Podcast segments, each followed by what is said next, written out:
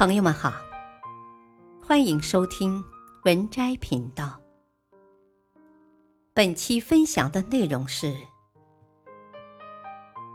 日本这次可了不得，一不小心帮我国大忙，网友纷纷点赞。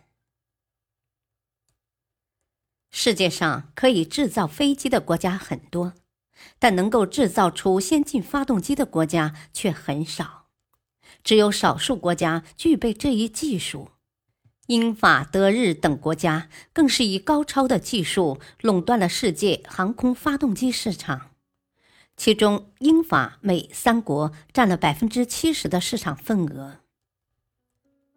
事实上，除英法美三巨头外，日本在这一领域也有着卓越的表现。在这个国家与我们竞争时，无意间帮助了我国。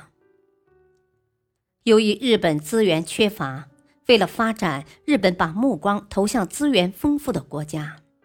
经过多年的探索，日本终于在非洲大陆发现了十分稀少的钴金属矿床，这是研发航空发动机必不可少的材料之一。尽管千方百计寻找到了钴金属矿，日本却因开采问题迟迟不能下定决心。此时，我国加入谈判行列。考虑到我们多年来对非洲的援助活动，直接拍板决定将开采权给了中国，这让日本十分后悔。中国经过几十年的发展，实力是相当不错的，在很多领域都取得了重大突破，就包括在航空航天领域。只是航空发动机问题迟迟不能解决，还有很大的提升空间。而我们所面临的最大问题就是制造材料，其中困扰我们最大的问题便是制造材料。没想到无意中被日本给解决了。不管怎样，我们都应该感谢日本。这里的感谢是带引号的。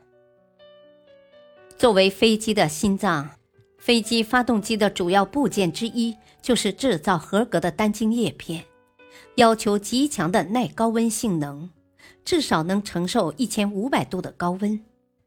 因此，金属钴在航发制造中的作用非常重要，在舰船燃气轮机方面也有着广泛的应用。中国稀土储量十分丰富。但金属钴资源却十分匮乏，仅八万吨，只能选择从国外进口，进而维持其战略储备。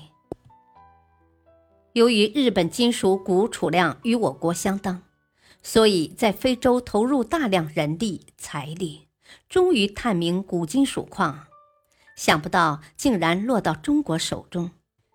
以二十六点五亿美元的价格收购矿产百分之五十六的股权，彻底掌握开采权。不断跟随美国对中国进行各种封锁的日本，终于亲手帮中国解决了一大难题，让美国很无语。然而，西方等国家对我国的技术封锁似乎不起什么作用。在我国科研人员的努力下。不断打破封锁，靠自己的实力研制了航母、核潜艇、五代机等。相信在航发领域，我们迟早会再次取得重大突破。本篇文章选自微信公众号“静思睿评”，感谢收听，再会。